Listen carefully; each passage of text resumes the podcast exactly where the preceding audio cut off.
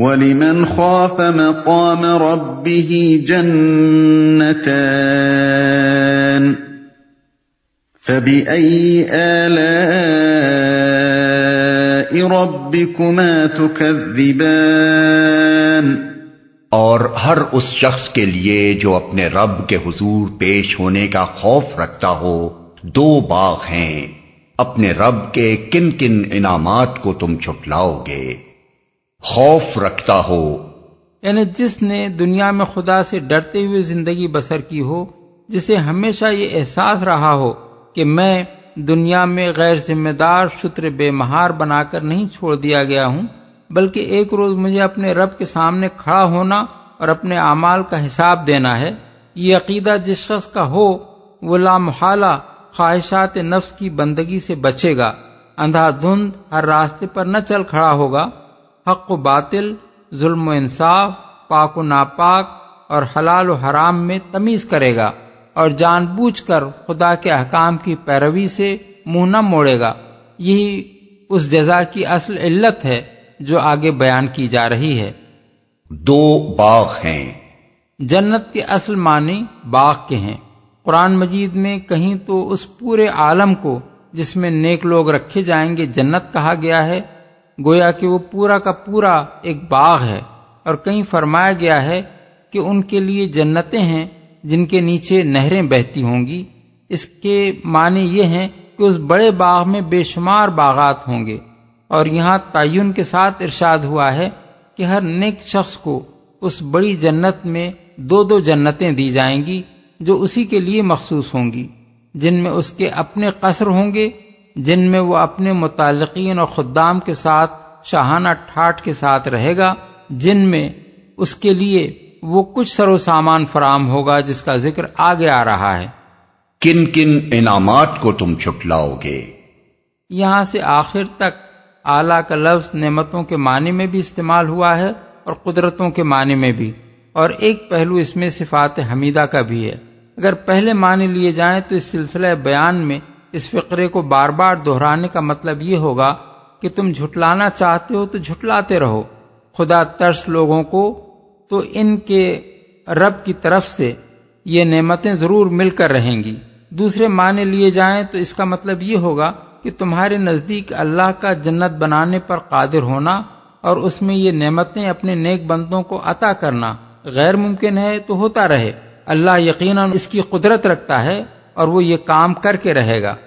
تیسرے معنی کے لحاظ سے اس کا مطلب یہ ہے کہ اللہ تعالیٰ کو تم نیکی اور بدی کی تمیز سے آری سمجھتے ہو۔ تمہارے نزدیک وہ اتنی بڑی دنیا تو بنا بیٹھا ہے، مگر اس میں خواہ کوئی ظلم کرے یا انصاف، حق کے لیے کام کرے یا بادل کے لیے شر پھیلائے یا خیر، اسے اس کی کوئی پرواہ نہیں۔ وہ نہ ظالم کو سزا دینے والا ہے، نہ مظلوم کی داد رسی کرنے والا۔ نہ خیر کا قدر شناس ہے، نہ شر سے نفور۔ پھر وہ تمہارے خیال میں آجز بھی ہے۔ زمین و آسمان تو وہ بنا لیتا ہے، مگر ظالموں کی سزا کے لیے جہنم اور حق کی پیروی کرنے والوں کو اجر دینے کے لیے جنت بنا دینے پر وہ قادر نہیں ہے۔ اس کے اوصاف حمیدہ کی یہ تقزیب آج تم جتنی چاہو کر لو۔ کل جب وہ ظالموں کو جہنم میں جھونک دے گا اور حق پرستوں کو جنت میں یہ کچھ نعمتیں دے گا۔ کیا اس وقت بھی تم اس کے ان اوصاف کو جھٹلا سکو گے؟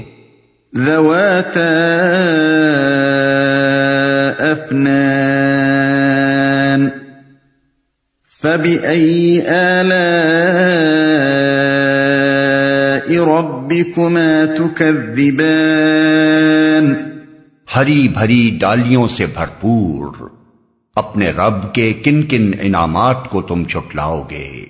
فيهما عينان تجريان فبأي آلاء ربكما تكذبان دونوں باغوں میں دو چشمے رواں۔ اپنے رب کے کن کن انعامات کو تم چھٹلاؤ گے۔ فيهما من كل فاكهة زوجان فبأي آلاء ربكما تكذبان؟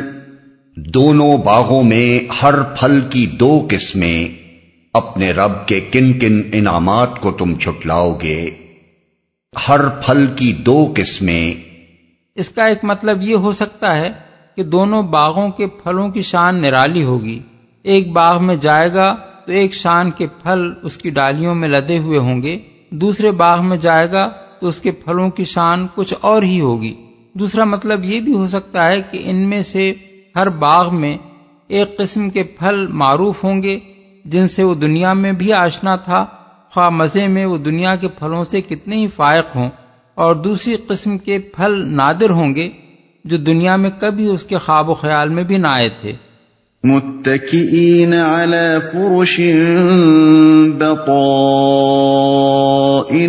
من استبرق وجنى الجنتين دان فبأي آلاء ربكما تكذبان؟ جنتی لوگ ایسے فرشوں پر تکیے لگا کر بیٹھیں گے جن کے استر دبیز ریشم کے ہوں گے اور باغوں کی ڈالیاں پھلوں سے جھکی پڑ رہی ہوں گی۔ اپنے رب کے کن کن انعامات کو تم چھٹلاؤ گے۔ دبیز ریشم کے ہوں گے۔ یعنی جب ان کے استر اس شان کے ہوں گے تو اندازہ کر لو کہ ابرے کس شان کے ہوں گے۔ فيهن قاصرات الطرف لم يطمثهن انس قبلهم ولا جان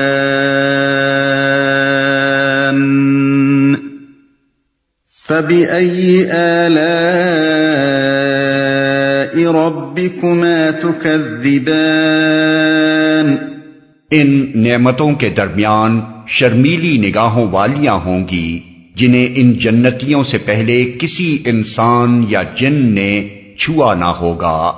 اپنے رب کے کن کن انعامات کو تم چھٹلاؤ گے۔ شرمیلی نگاہوں والیاں ہوں گی۔ یہ عورت کی اصل خوبی ہے کہ وہ بے شرم اور بے باک نہ ہو، بلکہ نظر میں حیا رکھتی ہو۔ اسی لیے اللہ تعالیٰ نے جنت کی نعمتوں کے درمیان عورتوں کا ذکر کرتے ہوئے سب سے پہلے ان کے حسن و جمال کی نہیں بلکہ ان کی حیاداری اور عفت مابی کی تعریف فرمائی ہے۔ حسین عورتیں تو مخلوط کلبوں اور فلمی نگار خانوں میں بھی جمع ہو جاتی ہیں اور حسن کے مقابلوں میں تو چھانٹ چھانٹ کر ایک سے ایک حسین عورت لائی جاتی ہے، مگر صرف ایک بد ذوق اور بد قوارہ آدمی ہی ان سے دلچسپی لے سکتا ہے۔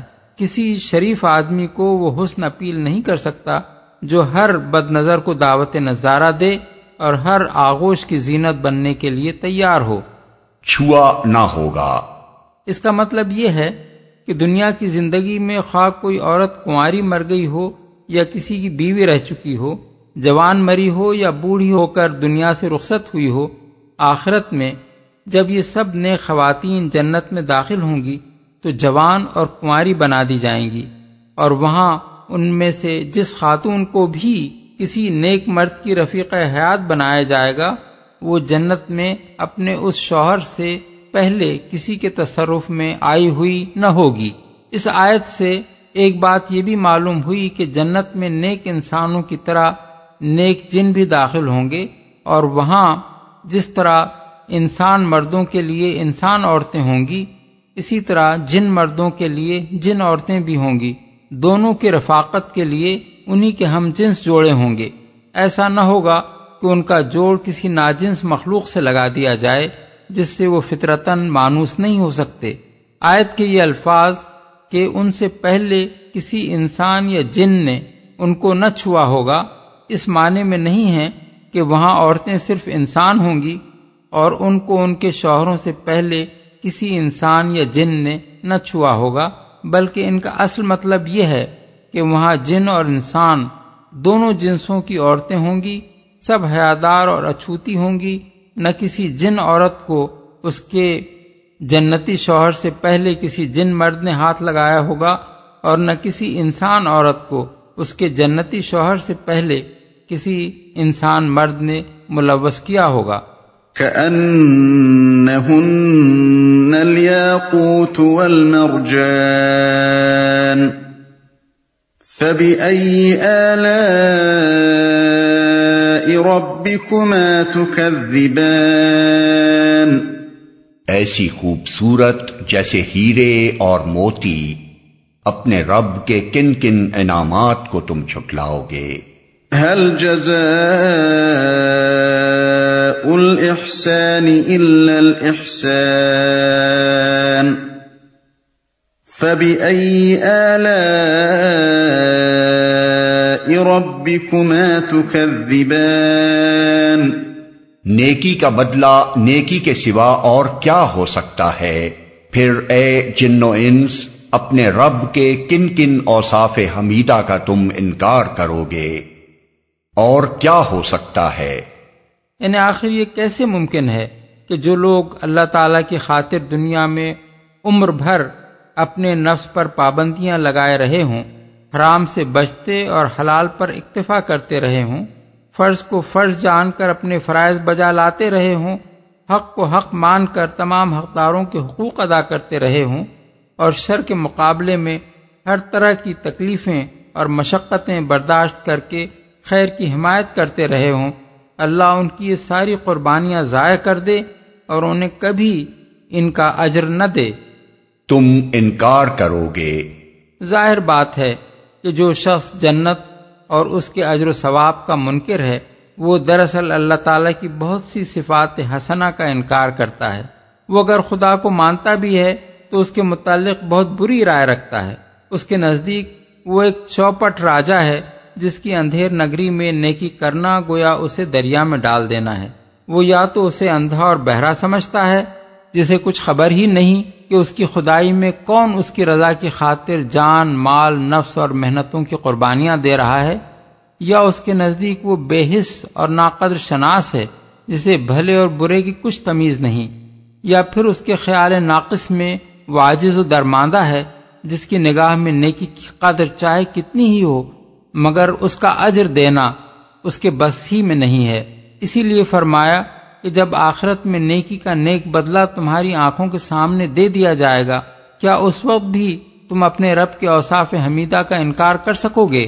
ومن دونهما جنتان فبأي آلاء ربكما تكذبان اور ان دو باغوں کے علاوہ دو باغ اور ہوں گے۔ اپنے رب کے کن کن انعامات کو تم چھٹلاؤ گے۔ دو باغ اور ہوں گے۔ اصل الفاظ ہیں من دونہما جنتان۔ دون کا لفظ عربی زبان میں تین مختلف معنوں کے لیے استعمال ہوتا ہے۔ ایک کسی اونچی چیز کے مقابلے میں نیچے ہونا۔ دوسرے، کسی افضل و اشرف چیز کے مقابلے میں کمتر ہونا، تیسرے، کسی چیز کے ماسوا یا اس کے علاوہ ہونا۔ اس اختلاف معنی کی بنا پر ان الفاظ میں ایک احتمال یہ ہے کہ ہر جنتی کو پہلے کے دو باغوں کے علاوہ یہ دو باغ اور دیے جائیں گے۔ دوسرا احتمال یہ ہے کہ یہ دو باغ اوپر کے دونوں باغوں کی بنسبت مقام یا مرتبے میں فروتر ہوں گے۔ یعنی پہلے دو باغ یا تو بلندی پر ہوں گے اور یہ ان سے نیچے واقع ہوں گے، یا پہلے دو باغ بہت اعلیٰ درجے کے ہوں گے اور یہ ان کے مقابلے میں کمتر درجے کے ہوں گے۔ اگر پہلے احتمال کو اختیار کیا جائے تو اس کے معنی یہ ہیں کہ یہ دو مزید باغ بھی انہی جنتیوں کے لیے ہیں جن کا ذکر اوپر کیا گیا ہے۔ اور دوسرے احتمال کو اختیار کرنے کی صورت میں مطلب یہ ہوگا کہ پہلے دو باغ مقربین کے لیے ہیں۔ اور یہ دو باغ اصحاب الیمین کے لیے۔ اس دوسرے احتمال کو جو چیز تقویت پہنچاتی ہے وہ یہ ہے کہ سورہ واقعہ میں نیک انسانوں کی دو قسمیں بیان کی گئی ہیں۔ ایک سابقین، جن کو مقربین بھی کہا گیا ہے، اور دوسرے اصحاب الیمین، جن کو اصحاب المیمنہ کے نام سے بھی موسوم کیا گیا ہے۔ اور ان دونوں کے لیے دو جنتوں کے اوصاف الگ الگ ارشاد فرمائے گئے ہیں۔ مزید برآں اس احتمال کو وہ حدیث بھی تقویت پہنچاتی ہے جو حضرت ابو موسا شری سے ان کے صاحبزادے ابو بکر نے روایت کی ہے۔ اس میں وہ فرماتے ہیں کہ رسول اللہ صلی اللہ علیہ وسلم نے ارشاد فرمایا، دو جنتیں سابقین یا مقربین کے لیے ہوں گی، جن کے برتن اور آرائش کی ہر چیز سونے کی ہوگی، اور دو جنتیں تابعین یا اصحاب الیمین کے لیے ہوں گی جن کی ہر چیز چاندی کی ہوگی۔ فتح الباری کتاب التفسیر تفسیر سورہ رحمان۔ مدهامتان فبأي آلاء ربكما تكذبان گھنے سرسبز و شاداب باغ۔ اپنے رب کے کن کن انعامات کو تم چھٹلاؤ گے؟ سرسبز و شاداب باغ۔ ان باغوں کی تعریف میں لفظ مدھام متان استعمال فرمایا گیا ہے۔ مدھام مہ ایسی گھنی سرسبزی کو کہتے ہیں جو انتہائی شادابی کے باعث سیاہی مائل ہو گئی ہو۔ فيهما عينان نضاختان۔ فبأي آلاء ربكما تكذبان دونوں باغوں میں دو چشمے فواروں کی طرح ابلتے ہوئے اپنے رب کے کن کن انعامات کو تم چھٹلاؤ گے۔ فيهما فاكهة ونخل ورمان فبأي آلاء ربكما تكذبان ان میں بکثرت پھل اور کھجوریں اور انار اپنے رب کے کن کن انعامات کو تم چھٹلاؤ گے۔ فيهن خيرات حسان۔ فبأي آلاء ربكما تكذبان۔ ان نعمتوں کے درمیان خوب سیرت اور خوبصورت بیویاں اپنے رب کے کن کن انعامات کو تم چھٹلاؤ گے۔ حور مقصورات في الخيام فبأي آلاء ربكما تكذبان خیموں میں ٹھہرائی ہوئی ہوریں اپنے رب کے کن کن انعامات کو تم چھٹلاؤ گے؟ خیموں میں ٹھہرائی ہوئی ہوریں پور کی تشریح کے لیے ملاحظہ ہو تفہیم القرآن جلد چہارم تفسیر سورہ صافات اور تفسیر سورہ دخان۔ خیموں سے مراد غالباً اس طرح کے خیمے ہیں جیسے عمرہ و روسا کے لیے سیرگاہوں میں لگائے جاتے ہیں۔ اغلب یہ ہے کہ اہل جنت کی بیویاں ان کے ساتھ ان کے قصروں میں رہیں گی اور ان کی سیرگاہوں میں جگہ جگہ خیمے لگے ہوں گے جن میں حوریں ان کے لیے لطف و لذت کا سامان فراہم کریں گی۔ ہمارے اس قیاس کی بنا یہ ہے کہ پہلے خوبصورت اور خوبصورت بیویوں کا ذکر کیا جا چکا ہے۔ اس کے بعد اب حوروں کا ذکر الگ کرنے کے معنی یہ ہیں کہ یہ ان بیویوں سے مختلف قسم کی خواتین ہوں گی۔ اس قیاس کو مزید تقویت اس حدیث سے حاصل ہوتی ہے جو حضرت ام سلمہ سے مروی ہے۔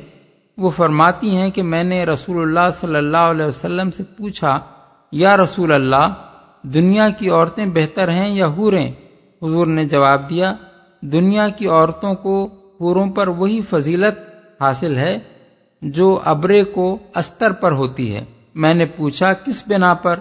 فرمایا، اس لیے کہ ان عورتوں نے نمازیں پڑھی ہیں، روزے رکھے ہیں اور عبادتیں کی ہیں، تبرانی۔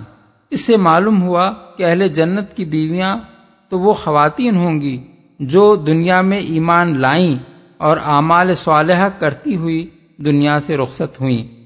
یہ اپنے ایمان و حسن عمل کے نتیجے میں داخل جنت ہوں گی اور بذات خود جنت کی نعمتوں کی مستحق ہوں گی۔ یہ اپنی مرضی اور پسند کے مطابق یا تو اپنے سابق شوہروں کی بیویاں بنیں گی۔ اگر وہ بھی جنتی ہوں یا پھر اللہ تعالیٰ کسی دوسرے جنتی سے ان کو بیاہ دے گا، جبکہ وہ دونوں ایک دوسرے کی رفاقت پسند کریں۔ رہی ہوریں تو وہ اپنے کسی حسن عمل کے نتیجے میں خود اپنے استحقاق کی بنا پر جنتی نہیں بنیں گی، بلکہ اللہ تعالی جنت کی دوسری نعمتوں کی طرح انہیں بھی اہل جنت کے لیے ایک نعمت کے طور پر جوان اور حسین و جمیل عورتوں کی شکل دے کر جنتیوں کو عطا کر دے گا تاکہ وہ ان کی صحبت سے لطف اندوز ہوں۔ لیکن بہرحال یہ جن و پری کی قسم کی مخلوق نہ ہوں گی، کیونکہ انسان کبھی صحبت ناجنس سے مانوس نہیں ہو سکتا۔ اس لیے اغلب یہ ہے کہ یہ وہ معصوم لڑکیاں ہوں گی جو نابالغی کی حالت میں فوت ہو گئیں اور ان کے والدین جنت کے مستحق نہ ہوئے کہ وہ ان کی ضروریت کی حیثیت سے جنت میں ان کے ساتھ رکھی جائیں۔ لم انس قبلهم ولا جان فبأي آلاء ربكما تكذبان ان جنتیوں سے پہلے کبھی کسی انسان یا جن نے ان کو نہ چھوا ہوگا۔ اپنے رب کے کن کن انعامات کو تم چھٹلاؤ گے۔ متكئين على رفرف خضر وعبقري حسان۔